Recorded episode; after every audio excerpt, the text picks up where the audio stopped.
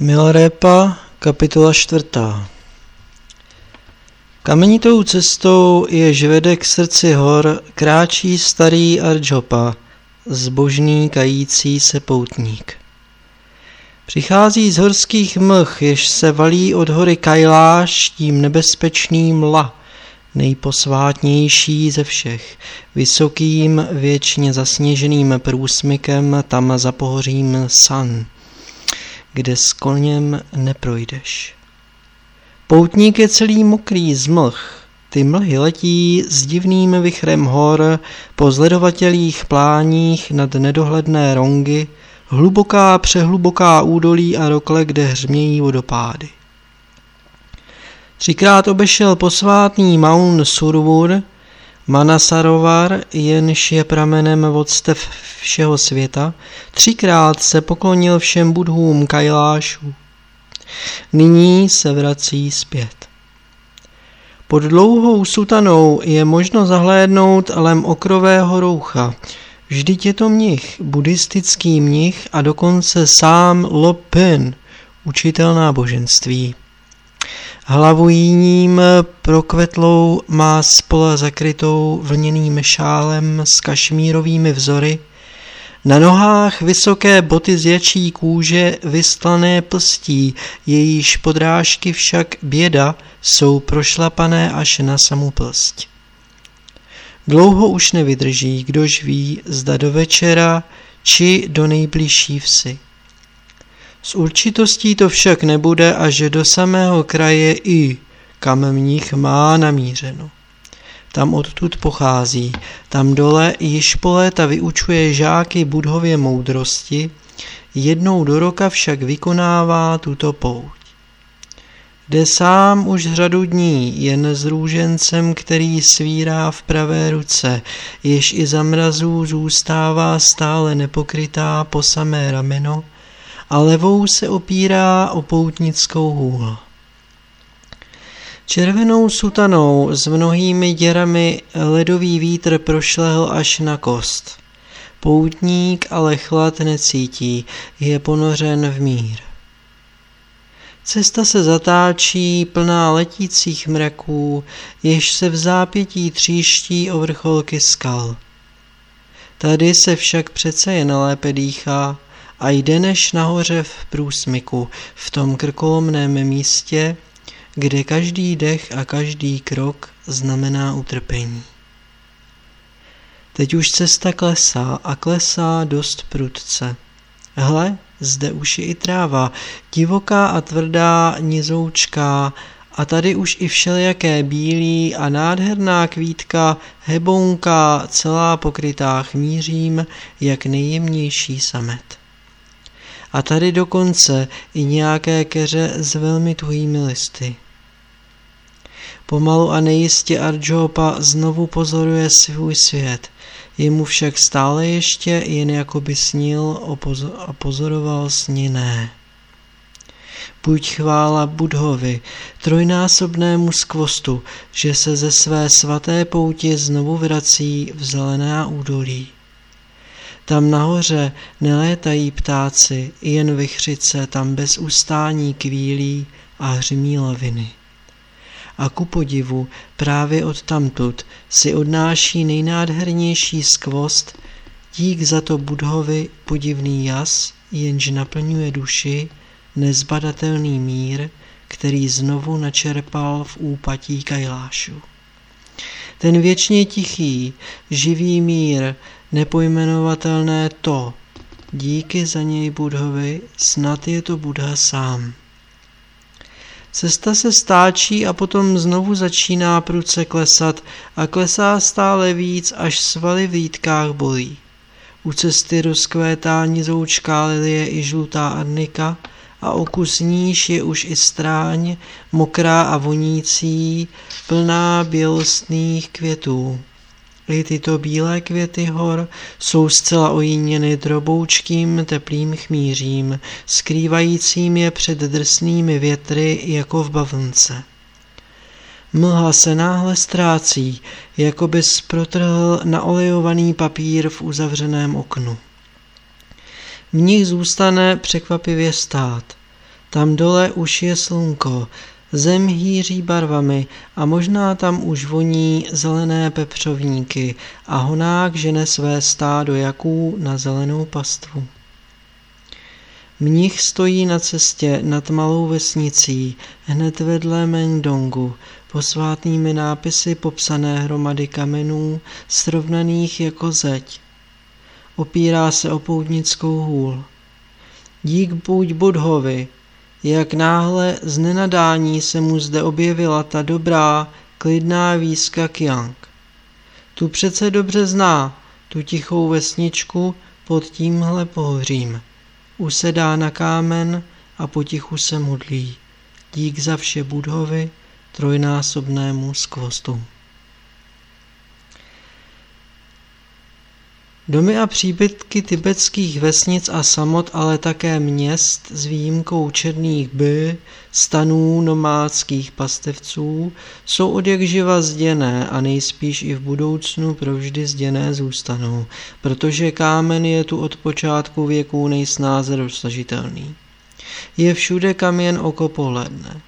Na krkolomných stezkách a všude ve vysokých, převysokých horách, kde není ani do čeho zapíchnout vlající obo, vítězné znamení zbožného poutníka, je všude jenom kámen.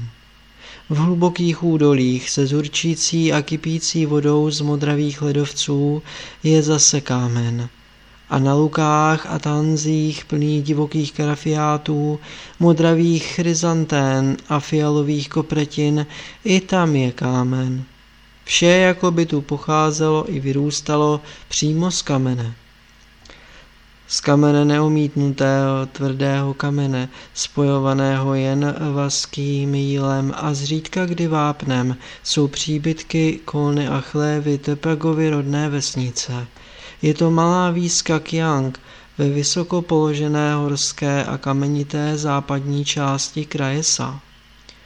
Kamenné jsou tu ploty, kamenné jsou opěrné zdi svahů, kamenné jsou cesty.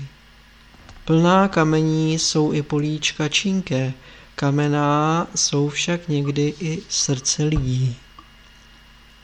Když ji Topaga před rokem opouštěl, měla ta vesnička sotva 16 domů. Ten jejich byl tehdy nejvyšší a ze všech nejkrásnější. Kamenný odznak zašlé slávy i bohatství Mili Šerab Kialcena, Tepagova zesnulého otce, vyhlasného lamy a potomka tibetských šlechticů. Toho dne, kdy se stala ta strašná událost, Kohouti z vesnice Kiang zpívali od časného rána a již samo jitro bylo teplé jako uprostřed parného léta a zářivě slunné. Z vysokého domu, jenž stál na pokraji vesnice, vyběhla mladičká dívka.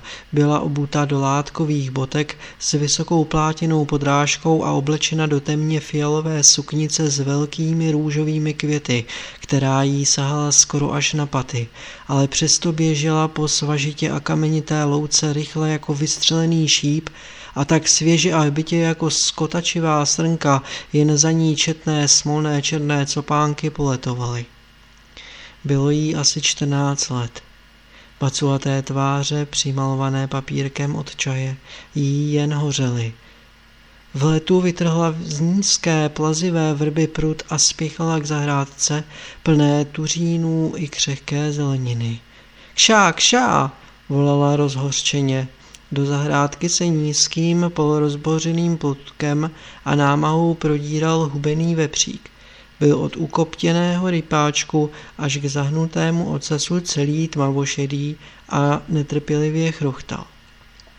Kšá, kšá, děvče ho švihlo proutkem přes zadek, až vepřík zakvičel a úprkem oběhl k blízkému potoku. Gem Maki, šťastná ochránkyně, slyš mě, Peto, zažeň to zvíře co nejdál od domu, aby se už nevrátilo. Ozvalo se za dívku ze střechy domů a statná, již ne nejmladší, avšak dosud nikoliv stará žena se vyklonila ze střední zítky.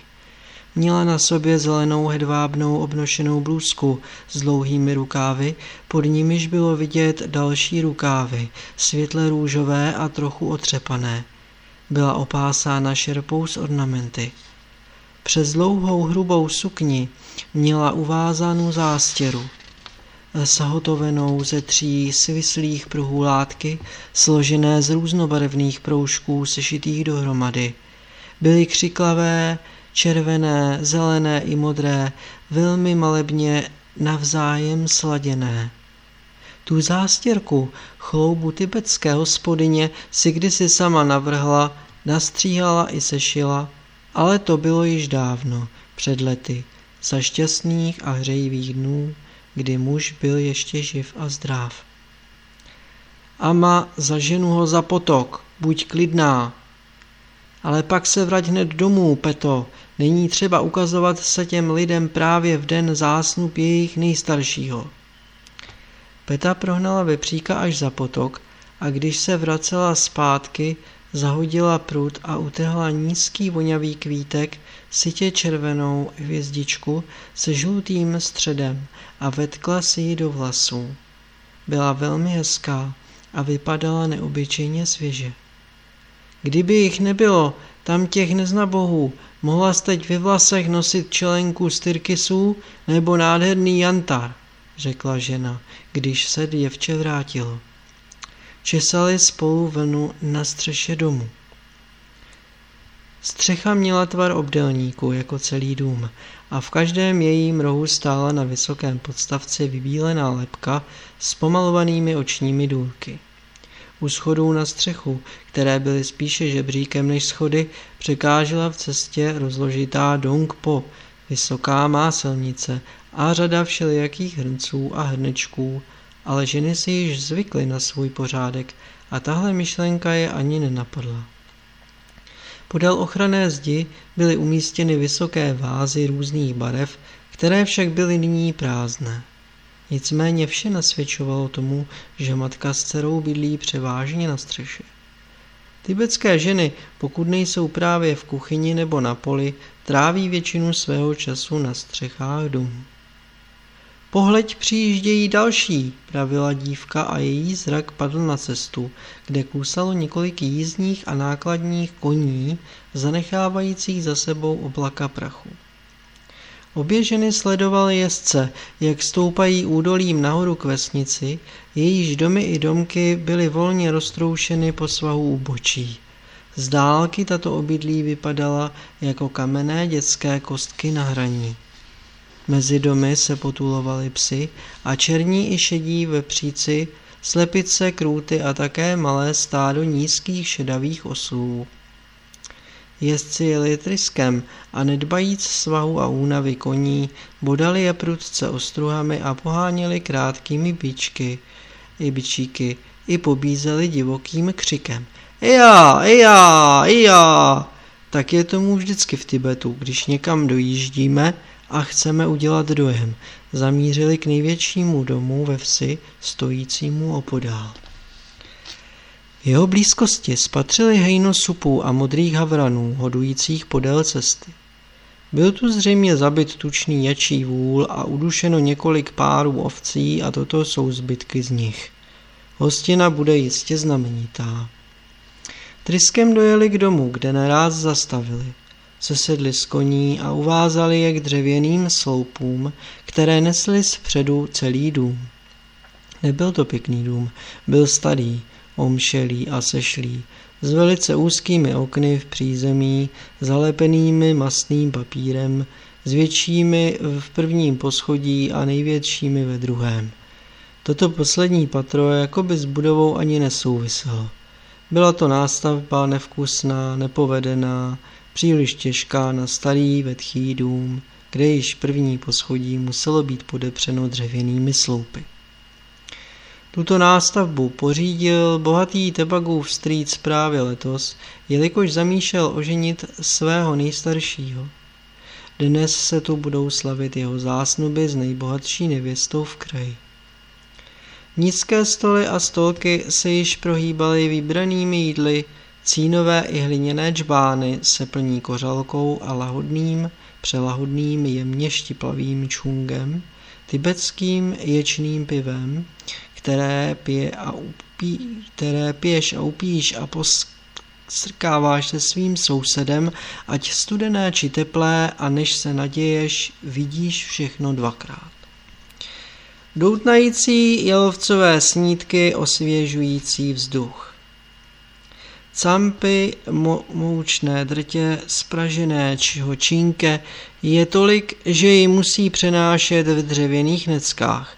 Kotle tmavého a lahodně osoleného čaje s výborným žluklým jačím máslem, měsíce uleželým nasládlý dle vonícím.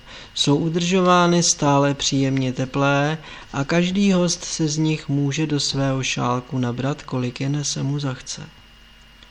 Zacouzená kuchyně s magickými obrazci a růžově zářícími květy, které dosud nepřekryla ani vrstva sazí a jemného popílku, je nyní plná lidí.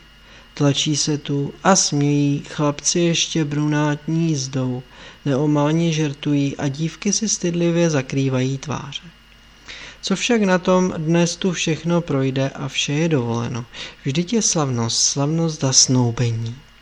A navíc jaká slavnost, ještě dlouho na ní budou lidé z okolí vzpomínat a dost možná i někde závidět. Jsou tu celé jehlany z čerstvého másla a mouky. Jsou tu plné podnosy vybraných městských sladkostí, i prostých, ale osvěžujících nomádských lidových zákusků a sírů a hlavně sušeného čury i výtečného kyselého tvarohu. I masa všeho druhu bude dost. Po čínsku, po tatarsku, jak kdo chce. Pečeného, smaženého, vařeného, uzeného, ale hlavně toho nejchutnějšího tibetského syrového. Tamhle nesou vařené hlavy z zadušených skopců, rozpůlené a ozdobené zelenými ratolestmi a ještě teplé, ještě se z nich kouří, aby, be, aby Vzácní hosté mohli přímo vybírat ovčí mozek i tučné jazyky. To jenom jako předkrm. Jezdci vcházejí do domu a hle už se tryskem zase blíží nová kvákadla.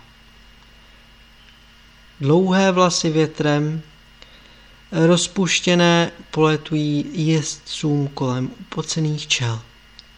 Sola sola jí, muži i ženy na koních hlasitě halekají, vyskájí a smějí se a přivazují koně s lesklým sloupům. K lesklým sloupům. Už skoro není kam. Splašení polodivocí koníci ze stepí a purpurových plání se lekají nově příchozích, plaší se, spírají se a koušou kolem sebe jako vlci. Horsté připravují přivezené dary, vytahují blahopřejené khatagy, bílé šerpy a s širokou obrubou a pokládají si je na vstažené dlaně. Teď vychází vstříc hostům i mladý hospodář s nádherným bílým uvítacím katagem rovněž na obou dlaních. Kde pak je vlčí strýc a tygří teta? Nikde je v tom ohavném houfu nevidím, pravila žena odešli pozvat Toben Jishingovi. Viděla jsem je tam před chvílí jít, odpověděla dívka. Nechci dneska spatřit už žádného z nich. Dělá se mi špatně z těch zlodějských lotrů, kteří si s námi tak ošklivě zahráli a nyní budou hodovat na náš účet. A všichni, všichni, kteří sem přicházejí, to vědí. Všichni ti darmožrouti a nic jim to nevadí jen když se pomějí a teď to snad schválí celý svět. Vidíš? I sousedé. Pojď dolů. Děvče, to věru není podívaná pro nás. Jen ještě malou chviličku, maminko, přijdu hned za tebou. A ne všichni je chválí, nemysli, matko. Zaslechla jsem včera sousedku, jak o nich bručí, když myslela, že ji nikdo neslyší a nebylo to zrovna slušná řeč. Co pak je to něco platné? Ti lidé oplývají zlem a proto jsou-li ještě bohové ve svých nebesích, zlá karma, kterou ti to způsobili, by se jim měla naplnit už brzy. Nejlíp hned, aby nenatropili ještě více zla. I když Tepagovi pokusy s černou magií neměly zřejmě dosud žádnou působnost, je největší čas, aby se ti to zde shledali a z následky svých činů. Však čím větší spozdilec, tím delší jeho odklad. Fí, nechci už ani vidět ty prohané a pyšné bídáky a proklínám je všechny a posílám do horoucích pekel, ať navždy prohně bídný chřtán té líté tygřice, ať useknou zvadlé údy strýci šakalovi, ať se jejich pyšné škopky nakradeného žrádla promění v hadí jed, až jim nadspou svá odporná břicha. Stáhla obě ruce nad hlavu se zaťatými pěstmi a volala do nebe. Což pak už ani bohové nevidí tu strašnou nespravedlnost. Náhle přiskočila k jedné z jačích koster, začala jí tlouci pěstí mezi oči a křičela. Ohluchli, docela ohluchli, tak tedy volám vás, nečistí démoni, vy duše ztracené, vy síly nelidské, vzývám vás na pomoc, vás černí, odporní, zuřiví, prašiví, volala a každé zvolání provázela dutou ranou mezi jačí rohy. Ukažte alespoň vy svoji mocnou sílu. Vypuste konečně proudy svého hnisu tam na tu pyšnou sebranku a dopuste na ně zhoubu. Zhoubu a mor a smrt a všechnu vaši zlobu na ně vylejte. Rozdrťte na kaši ty hnusné bídáky a nechlemstejte se pak jejich smrduté krve. Ama, ama, upokoj se, matko, konejšila jej Peta. Upokojit? Jak se mám upokojit? Upokojím se, až je uvidím všechny mrtvé, až těla těch bídných lupičů. A krvelčnější krvelč z příživníků roztrhají supy a havrani po okolních skalách, potom se upokojím. Ještě jednou uhodila jako mezi oči, až kostra zaduněla a se šíleným pláčem se potácela do spodních místností domu. V tom se to stalo. Mezi zvířaty, uvázanými u dřevěných sloupů, nastal nález zmatek. Koně se začaly zuřivě plašit, někteří přes příliže zdivočelí hřebci se utrhli a vrhli se ke klisnám. V největším zmatku jedna z nich udeřila oběma zadníma nohama tak prudce do hlavního pilíře, až se červotočivý sloup zlomil a celý dům se se strašným rachotem zřítil. Na okamžik bylo hrobové ticho. Mrak kouře a prachu zatemnil nebe a když se rozplynul, bylo pod troskami pohřbeno 35 lidí, mužů, žen i dětí a koně s nimi. Pás černého dýmu se vynul nízko strosek, když závanem větru z něho vyrazily rudé plameny, ničící a pohlcující vše, co mohlo v domě schořet, i to, co pod troskami snad bylo ještě živé. Pojednou se do ticha ozval srdcelomný výkřik. Jakási žena, skvělá, skvěle přihoděná s bohatým a vysokým účesem, silně namaštěným a spleteným ze 108 copků, protkaných pentličkami a zdobených drahými kameny, vyběhla z jednoho domu a běžela k troskám. Peta ji ještě zahlédla, jak mává rukama a zoufale křičí vysokým falzetem. I jený pestré pentle kolem hlavy poletují. Byla to její teta, zvaná Tygří démon. Dívka běžela rychle k matce a volala. O matko, pojď se podívat. Strýcův dům se zhřítil. Tygří teta piští jako svišť a množství lidí bylo zabito. Matka povstala a přistoupila k otevřenému oknu, aby se podívala, co se stalo. Ještě pochybovala, zda by to bylo skutečně možné. Když však spatřila zřícený dům a slyšela se celný křik a bědování, jejíž byl nyní plný vzduch, vzpomněla na svého syna a zmocnil se jí obdiv k němu a krutá radost. Vyběhla na střechu a zavěsila pár barevných hadrů na konec tyče, kterou vstyčila jako, vstyčila jako vítěznou korouhev. To je moje obo, na nějž jsem čekala, volala dolů. Budiš čest a sláva všem učitelům černé magie i jejich bohům a mocným démonům. Teď vidíte, sousedé, zda Mila Šerab Gjalcen spodil hodného syna. Teď vidíte, jak jsem se pomstila. I když musím jíst jen bídnou stravu a odívat se jen do starých hadrů, zde vy jste, zda moje oběť byla odměněná. Pohleďte, zda zůstala bez odpovědi strýcová výzva, kterou nás častoval. Bojujte jste silní a utečte jste slabí vybídní sirotci. Toto je tedy ona kledba slabých. Ano, málo početní a slabí zmohou někdy víc, než zmůže síla mocných. Pohleďte na ty lidi pod troskami hademného domu píchy s nastavbou loupeže, klamu a licoměrnosti, i na ta mrtvá a rozdrcená zvířata pod nimi. Pohleďte na ty nas, nasloupené poklady a zásoby. To vše, co nám kdysi ukradli, je nyní v temných troskách. O, jak radostný pohled připravil můj dobrý syn mým očím, jak požehnal mé stáří. Jsem šťastná, že jsem se ještě směla dožít této podívané. Mohu srovnávat některé okamžik svého života s tímto dokonalým triumfem? Tak vykřikovala ubohá žena. Když ze střechy svého domu přihlížela strašlivé podívané a všichni sousedé se zhulkli, aby slyšeli její hlas. Někteří ji při vzpomínce na útrpná bezpráví a útlak strýce statkáře dávali za pravdu.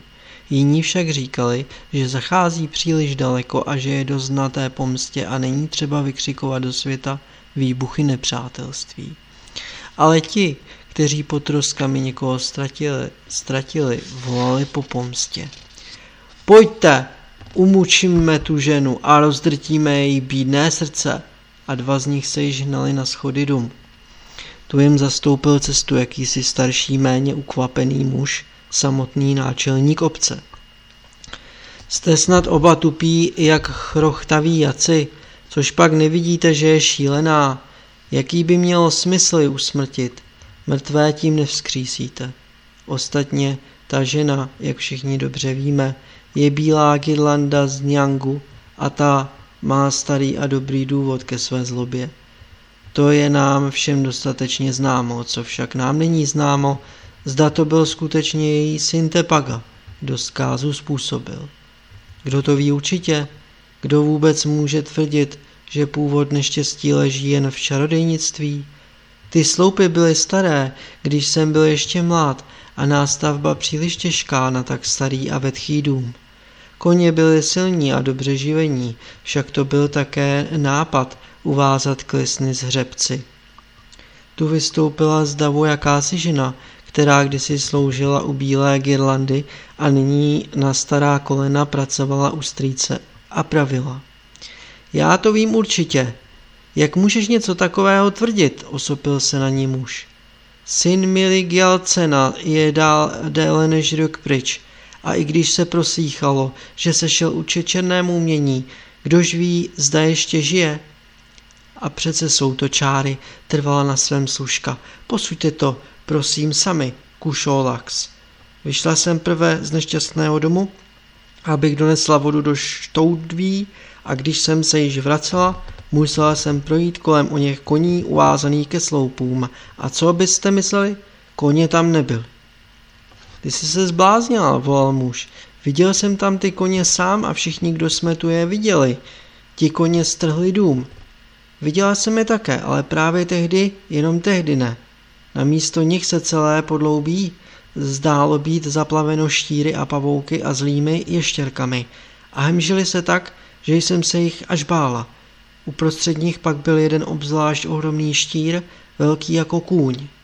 Viděla jsem ho, jak zatíná svá odporná a strašná kusadla do hlavního domovního pilíře a já zůstala strnulá hrůzou a nemohla tomu nijak zabránit. Ten štír ho vyvracel a hlodal tak dlouho, až sloup přehlodal. Když jsem to spatřila, nemohla jsem se pohnout hrůzou. Upustila jsem škopky a rozlila vodu a sotva jsem pak měla čas utéci, když ten dům spadl a mraky prachu zatemnily vše. Tady to vidíte, že to byl Tepaga, řval první muž pln zášti. Pojďme všichni a zabijme tu ženu, tu lítou ďáblici a matku démonů, a to hned. A hnal se ke schodům. Bloude, zvolal náčelník a zastoupil mu cestu. A její syn to bude opakovat a zničí nás pak všechny, což není v tobě zalo, uh, lot rozumu. Půjdeme raději za mládětem a na místě ho zabijeme. Potom můžeme se starou udělat, co budeme chtít. Mezitím přiběhl vlčí strýc, manžel tygří tety, který dosud nechápavě stál, skleslý a zničený. A náhle, jako by se byl probudil z úděsu a zdivočel vstekem. Vyrval krátký meč, kterému si muži z jeho pochvy a křičel. Nemám už ani syny, ani dcery. Mně je smrt vítaná. A běžel k domu, aby zabil Tepagovu matku, ale dům byl zavřený. Topeta mezi tím otočila zevnitř těžkou závorou. Sousedé proto strýce dostihli a zadrželi ho a vyrvali mu meč z ruky. Domlouvali mu. Poslouchej nás, u všech bohů a démonů, poslouchej nás konečně, nešťastný člověče, protože jsme byli na tvé straně, stihlo nás toto strašné neštěstí. Ale jednou už ti to musí někdo říci. Což pak stále nevidíš, kde je původ zla. Bohatý strýc zvyklý na pochlebenství se však jen nechápavě rozlížel kolem sebe. Tu vystoupil z davu jeden z mužů, jakýsi pastevec. Není třeba, aby na nás pořád hleděl takhle povýšeně. Jsi teď stejný nuzák jako my a možná ještě větší. Ty a tvoje žena jste od temné rkén, hlavní příčina zlého, neboť jste okradli vdovu a sirotky a nyní chceš udělat ještě větší hloupost. Nepřipojížili se k našemu plánu, abychom našli nejprve syna a pak se teprve zbavili čarodějné matky, alespoň nám nepřekážej, jinak budeš mít co dělat s námi. Už máme dost těch tvých střeštěných nápadů, těch tvých mizerných rgiů, plných sobectví a přinášejících všem jenom neštěstí a bídu. Muže se zřejmě ulevilo. Nosím to v sobě už hodně dlouho a bylo třeba se toho zbavit, řekl a vysmykal se hlučně mezi prsty. Tak po tibetsku na důkaz pohrdání.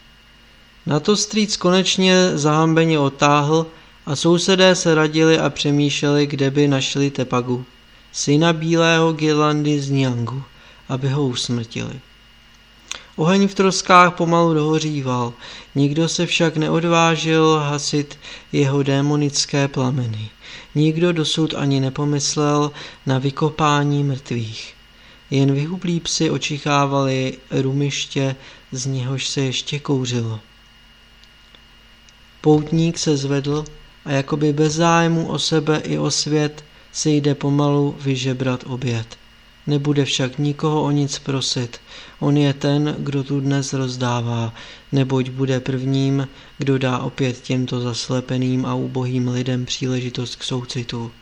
Příležitost k zjednáním zásluhy, být zase lepšími, než nyní jsou. A to je veliká věc, větší nad všechny poklady světa. První krok k budhoství. Kdo dává, nežebrá.